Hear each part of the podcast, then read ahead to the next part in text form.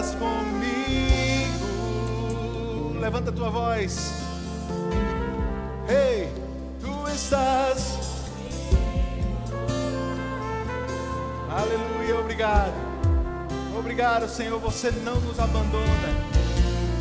Você está conosco todos os dias, até a consumação dos séculos.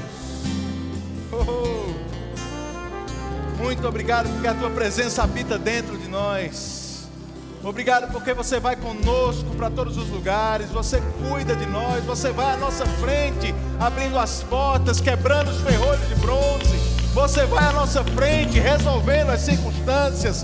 Você vai à nossa frente, Pai, providenciando o que precisamos, trazendo provisão, trazendo prosperidade, trazendo alegria antes mesmo de nós precisarmos. Você já está conosco, você já está conosco. Você pode render graças a Ele, você pode render graças a Ele. Oh, servimos a um Deus bom, servimos a um Deus bom.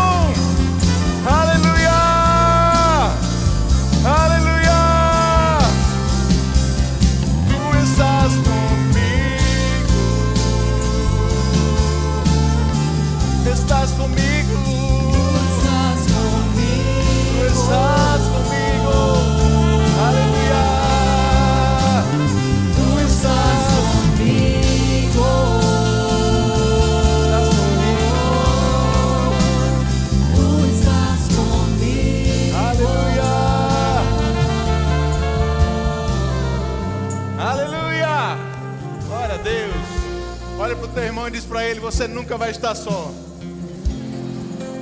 Aleluia! Você pode sentar. Obrigado, pessoal do louvor. Oh, glória a Deus.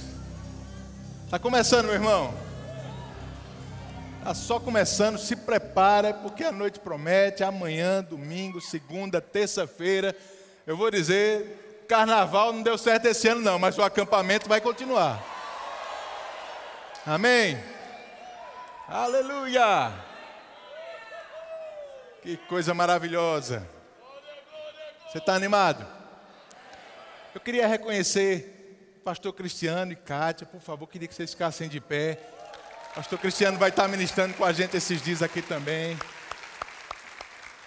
Glória a Deus, muito obrigado pela presença, por atender nosso convite. Vai ser bom demais. Vamos ter outros ministros de casa aqui também. Quero agradecer também aos pastores das igrejas que estão aqui. Todos os pastores das outras igrejas, por favor, fica de pé. A gente quer reconhecer você aqui. Pastor Norberto já dirigiu.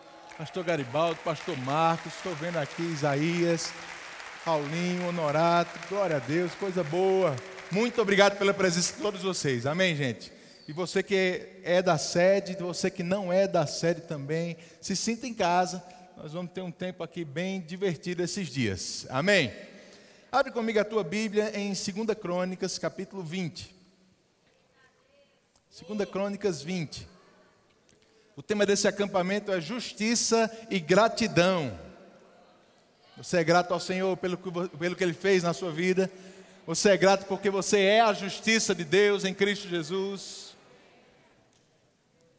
Quero falar rapidamente com você sobre gratidão essa noite, ações de graças. Amém? Aqui em 2 Crônicas, irmãos, você deve conhecer bem essa história. Um, um grande exército vinha contra Josafá e o povo de Judá. E Josafá e o povo tiveram medo. A Bíblia diz que eles estavam com medo. A experiência de Josafá dizia que ele estava perdido, que ele não tinha o que fazer. A experiência de guerra dele mostrava que nenhuma estratégia era, era possível para vencer aquele desafio que estava se levantando. Então eles começaram a orar, apregoaram jejum em toda Judá. E aí, no meio da oração, um jovem se levanta. Um jovem se levanta e começa a falar da parte do Senhor. Agora eu quero chamar a tua atenção, irmãos, porque a Bíblia não diz que o chão tremeu, que o céu se abriu, que um grande terremoto aconteceu, que a, a, o, o sol escureceu, um anjo apareceu. Não, aparentemente nada de espetacular aconteceu. O que aconteceu foi que um jovem se levantou e começou a falar da parte do Senhor. E você conhece essa história, o jovem diz que essa guerra, o Senhor diz né, que essa batalha não era deles, mas era do Senhor. E no versículo 17, ele traz algumas instruções. Ele diz: Neste encontro, Não tereis de pelejar. Eu estou em 2 Crônicas 20, 17. Nesse encontro não tereis de pelejar. Tomai posição, ficai parados e vede o salvamento que o Senhor vos dará, ó Judá e Jerusalém. Não temais, nem vos assusteis. Amanhã saí-lhes ao encontro, porque o Senhor é convosco.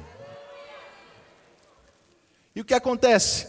Josafá e o povo de Judá toma aquela palavra simples, falada por alguém do meio do povo, sem nem, nenhum sinal espetacular para demonstrar que era algo de Deus, mas eles tomam aquela palavra como algo do Senhor. E eles começam a louvar e engrandecer ao Senhor, render ações de graças pela vitória que Deus estava dizendo que eles iam ter. Você está me entendendo, irmãos?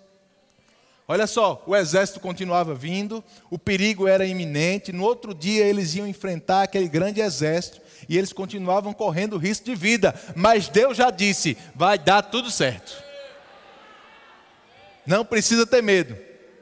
E quando Josafá ouviu aquilo, a circunstância continuava do mesmo jeito, mas ele levantou as mãos e começou a render graças ao Senhor.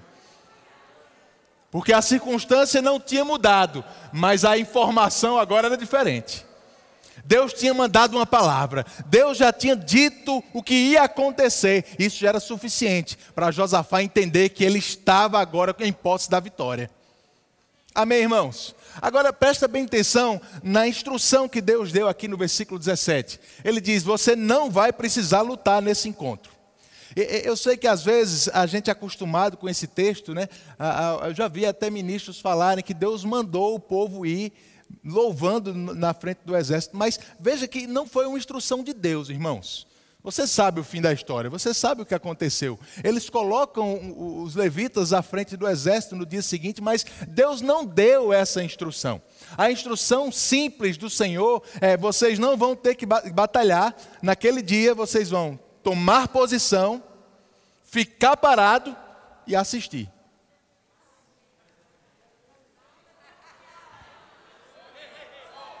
Tomar a posição, ficar parado e assistir. Na nova versão internacional, ele diz: tomem suas posições, permaneçam firmes e vejam o livramento. Amém? E o que acontece? Se você continuar lendo, a gente não vai ler para ganhar tempo, vamos ter duas ministrações bem dinâmicas hoje, mas é, a Bíblia diz lá no versículo 20, no versículo 21 também, que no outro dia eles acordam e Josafá começa a animar as pessoas, lembrar do que Deus tinha falado para aquelas pessoas. E no versículo 21 diz que aconselhou-se com o povo. E nesse conselho com o povo, ele e o povo decidiram colocar os levitas à frente. Já que eles não iam ter que lutar, eles conversaram entre si. O que foi que Deus disse? Deus disse para a gente tomar a nossa posição. Sabe, irmão, sabe qual é a posição de quem tem fé? Ações de graças. A posição de quem está em fé é render graças. Render graças. A posição de quem já tem uma palavra dada por Deus é simplesmente descansar, render graças e ver o livramento.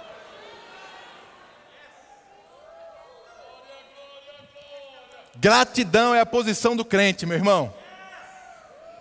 Gratidão é a linguagem da nossa fé.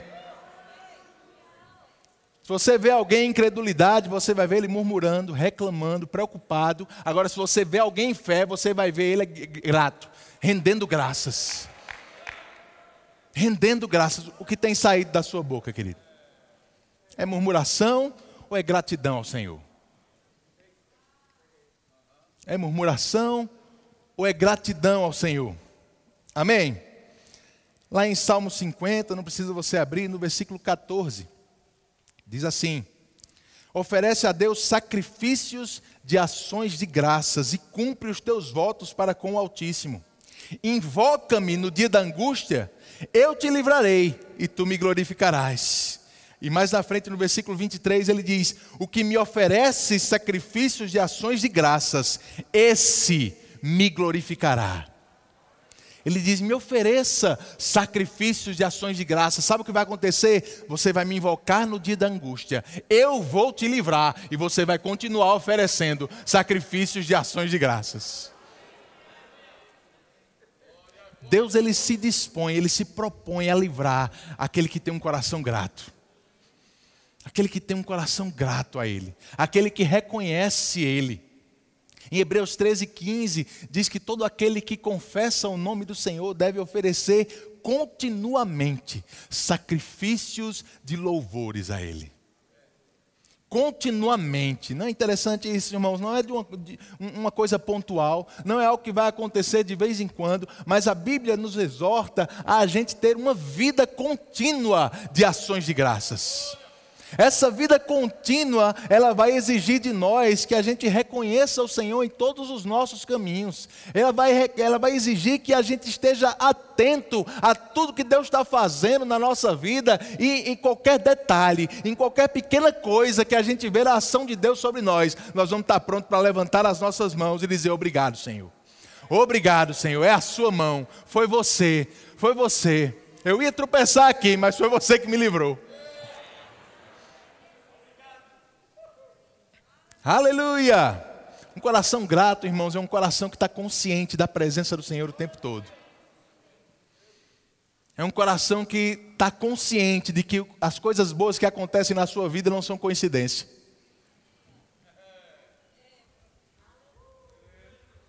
Ei, irmão, crente não acredita em coincidência, não, viu? Pelo menos não nas coisas boas. Deus está em tudo de bom que acontece na nossa vida. A Bíblia diz que toda boa dádiva, não fica nada de fora. Toda boa dádiva, todo dom perfeito vem dele. Amém. Gratidão constante, queridos, constante, sermos gratos a Deus, observar nos detalhes. Não ser como um menino de uma história que eu vi, um homem chegou para o menino e deu uma laranja para ele. Aí a mãe do menino estava do lado e disse: Como é que você diz, meu filho? Aí ele pegou a laranja, devolveu e disse: Descasque.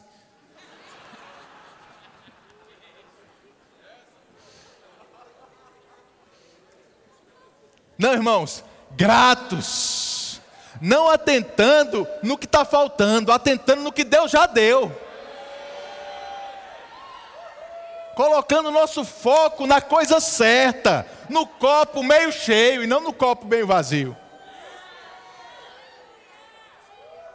Uma vida de gratidão, querido. Sabe, eu lembro, lembrando dessa história do menino, eu lembrei lá de 1 Coríntios capítulo 10, quando o apóstolo Paulo fala sobre aquelas pessoas no Egito.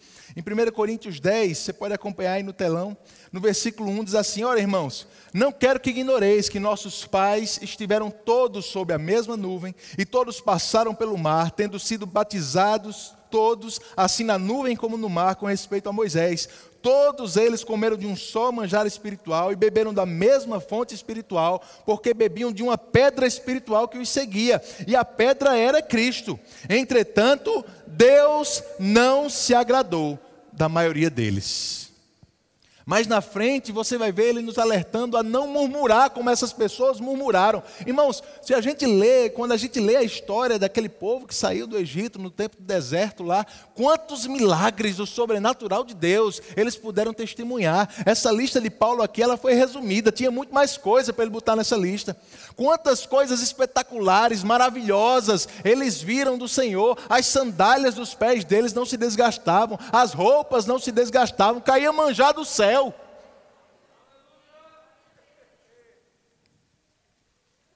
Mas ao invés de serem gratos pelo que Deus estava fazendo, eles sempre estavam na, com atenção naquilo que faltava.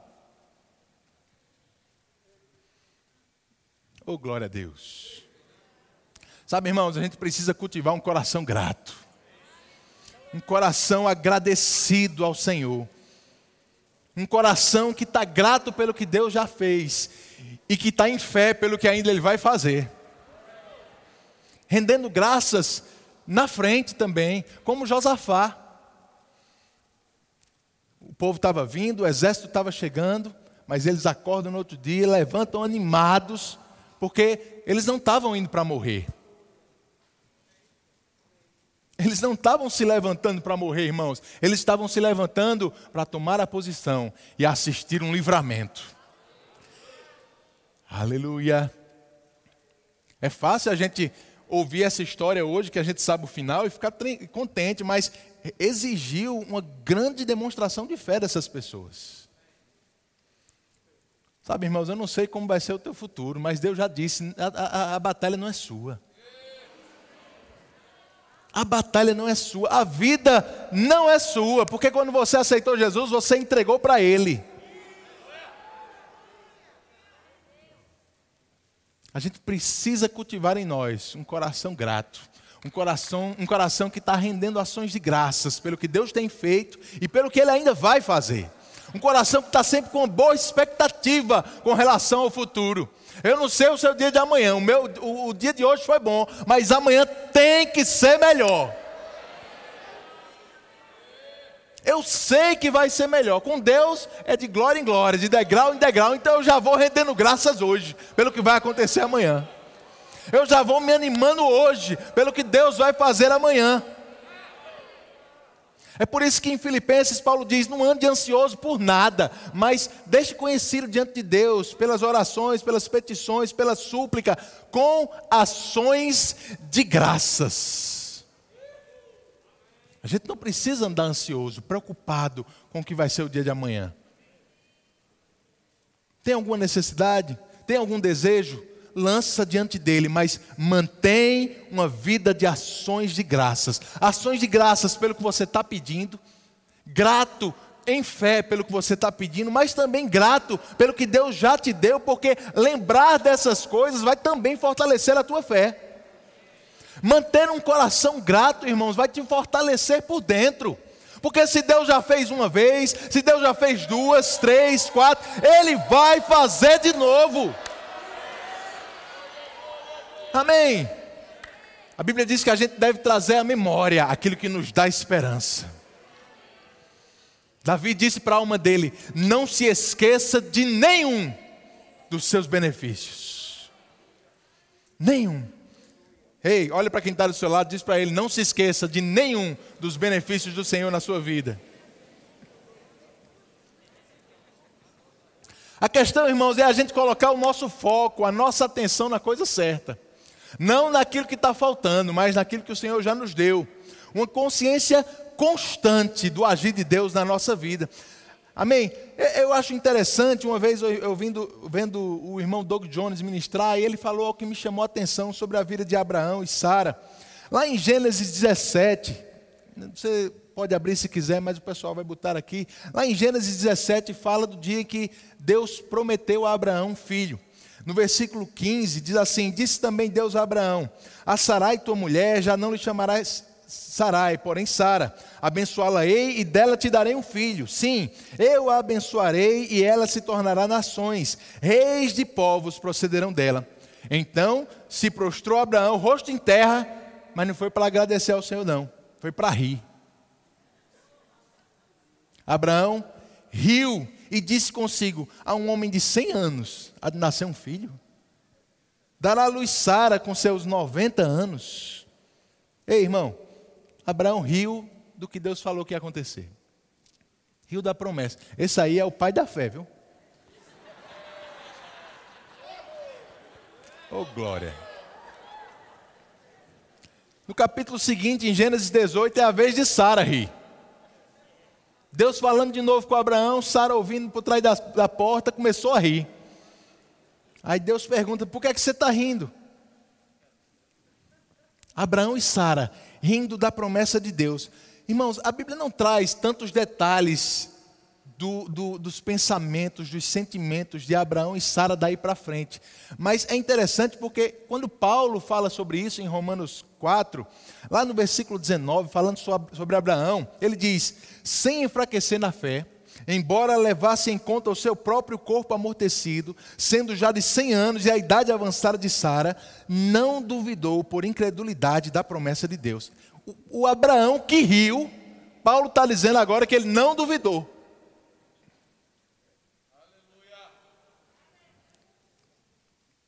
mas pela fé se fortaleceu, dando glória a Deus, dando graças a Deus, estando plenamente convicto de que Ele era poderoso para cumprir o que prometera. E não para só em Abraão, não. Lá em Hebreus 11, quando fala dos heróis da fé, o escritor coloca Sara no meio. Lá em Hebreus 11, no versículo 11, diz que pela fé também a própria Sara recebeu poder para ser mãe, não obstante o avançado de sua idade, pois teve por fiel aquele que lhe havia feito a promessa. Agora presta bem atenção. Entre o Abraão e a Sara que riram e o Abraão e a Sara que creram, alguma coisa deve ter mudado. Alguma coisa, algum encaixe nos sentimentos dele, nos pensamentos deles, deve ter ocorrido. Porque depois a gente conheceu ele como pai da fé, como uma mulher que recebeu a promessa de Deus, mas no dia em que Deus anunciou, eles riram. Sabe, irmãos, o que é que aconteceu naquele dia em que eles riram? Eles estavam com a atenção na circunstância, eles estavam com a atenção na situação natural. Abraão disse: Vai um homem de 100 anos, uma mulher de 90. Deus deve estar tirando onda com a gente. Começou a rir, achando que Deus estava contando uma piada.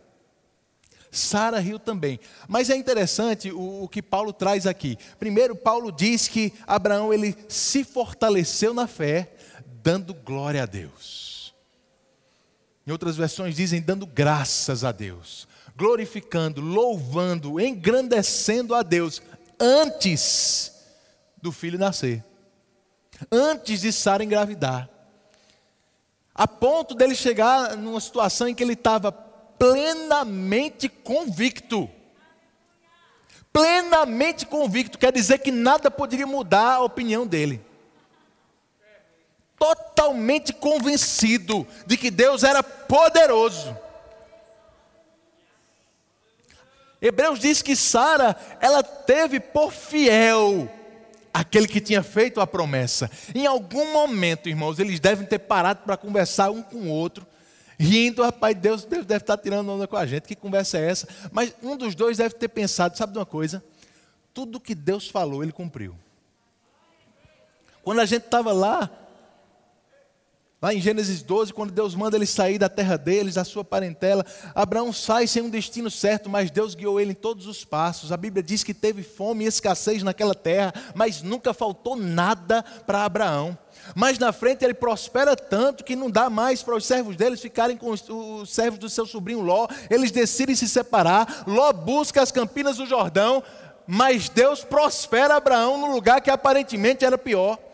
Depois de um tempo, Ló é sequestrado, raptado. Deus ajuda Abraão a trazer ele de volta. Aleluia. Sabe, irmãos, eu acho que eles começaram a pensar no que Deus estava fazendo na vida deles. Eu acho que eles começaram a olhar para trás e começaram a pensar na fidelidade de Deus. Sara teve por fiel Abraão estava plenamente convicto de que ele era poderoso. Se ele prometeu, ele era fiel e era poderoso para cumprir.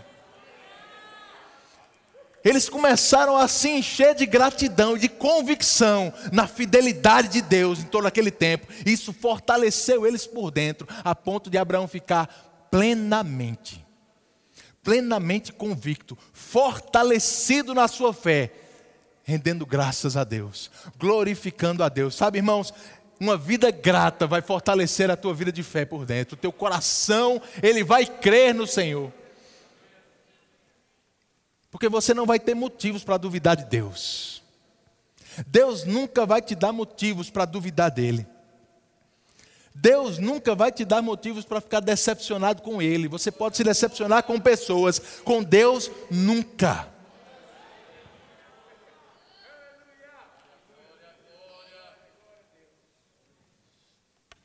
Tira o teu foco das situações, das circunstâncias, dos problemas. Começa a colocar a tua atenção no que Deus faz na tua vida. Dá mais atenção às grandes e às pequenas coisas que Deus tem te dado, que Deus tem realizado todos os dias para você, desde o momento que você acorda e consegue respirar.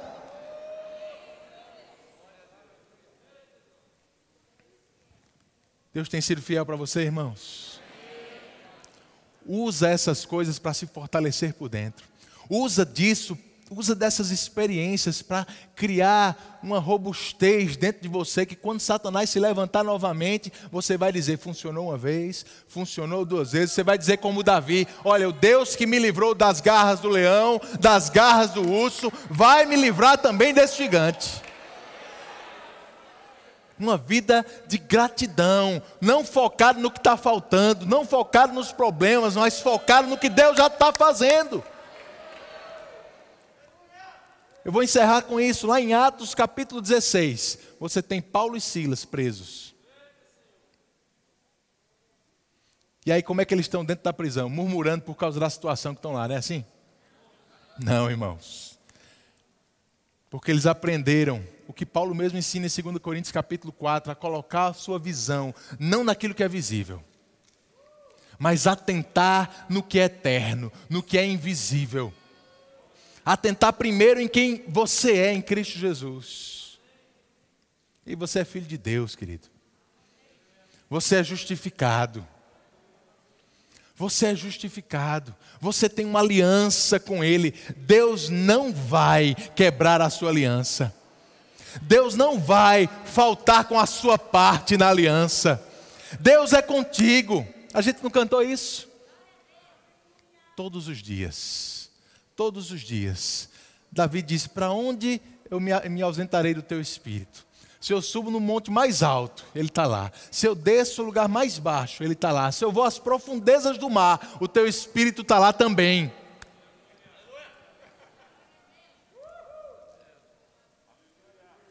Senhor nunca nos abandona, irmãos. Às vezes a gente aqui ignora a presença dEle. Mas a gente precisa aprender a ter essa consciência. Ele está cuidando de nós. Ele está cuidando de nós. Deus sabe das tuas necessidades antes mesmo de você tê-las. Antes, antes mesmo de você ter conhecimento delas. Deus já está lidando com o livramento, com provisão para você. Deus cuida de detalhes da sua vida que você nunca nem vai saber que aconteceram. Eu gosto de dizer que os melhores testemunhos, irmãos, são aqueles que a gente não consegue contar.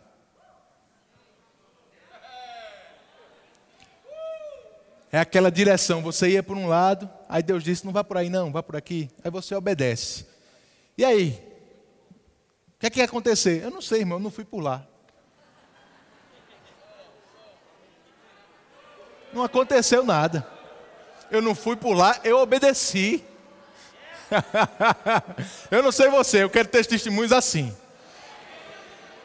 Eu não quero chegar bem pertinho da morte só para ter um testemunho bonito para contar, não, irmão. Eu quero estar sendo advertido por Deus, guiado por Ele muito antes, atento à voz dEle e grato por cada livramento. Você entende que é isso que está acontecendo na sua vida? A gente tem falado nessa igreja esse ano, você que não é daqui, eu quero deixar um, um, uma dica para você. Esse é um ano bom, irmãos, para a gente colecionar testemunhos. Esse é um ano bom para a gente ser um marqueteiro do reino de Deus. Satanás já fez muito barulho ano passado com o que ele pode fazer. Esse ano a gente vai falar o que Deus pode fazer na vida de alguém. Esse é o ano da gente contar o que o Senhor tem feito. Aleluia! Você pode levantar no seu lugar, render as suas mãos, levantar as suas mãos para Ele. Eu quero que você renda graças ao Senhor. Renda graças ao Senhor nesse momento. Toma um minuto para fazer isso. Render graças, irmãos. Cultivar um coração grato a Ele. Cultiva um coração grato ao Senhor. Rende graças, rende graças. obrigado, Senhor. Muito obrigado, muito obrigado pela tua fidelidade. Muito obrigado pela tua palavra, pela tua unção sobre as nossas vidas, pela direção do teu Espírito nos guiando em cada passo, Senhor. Disponível o tempo todo. Somos tão gratos a você porque não estamos sós. Não estamos sós. Não estamos sós. Oh, levanta a tua, a tua voz, irmão. Levanta a tua voz. Rende graças a Ele.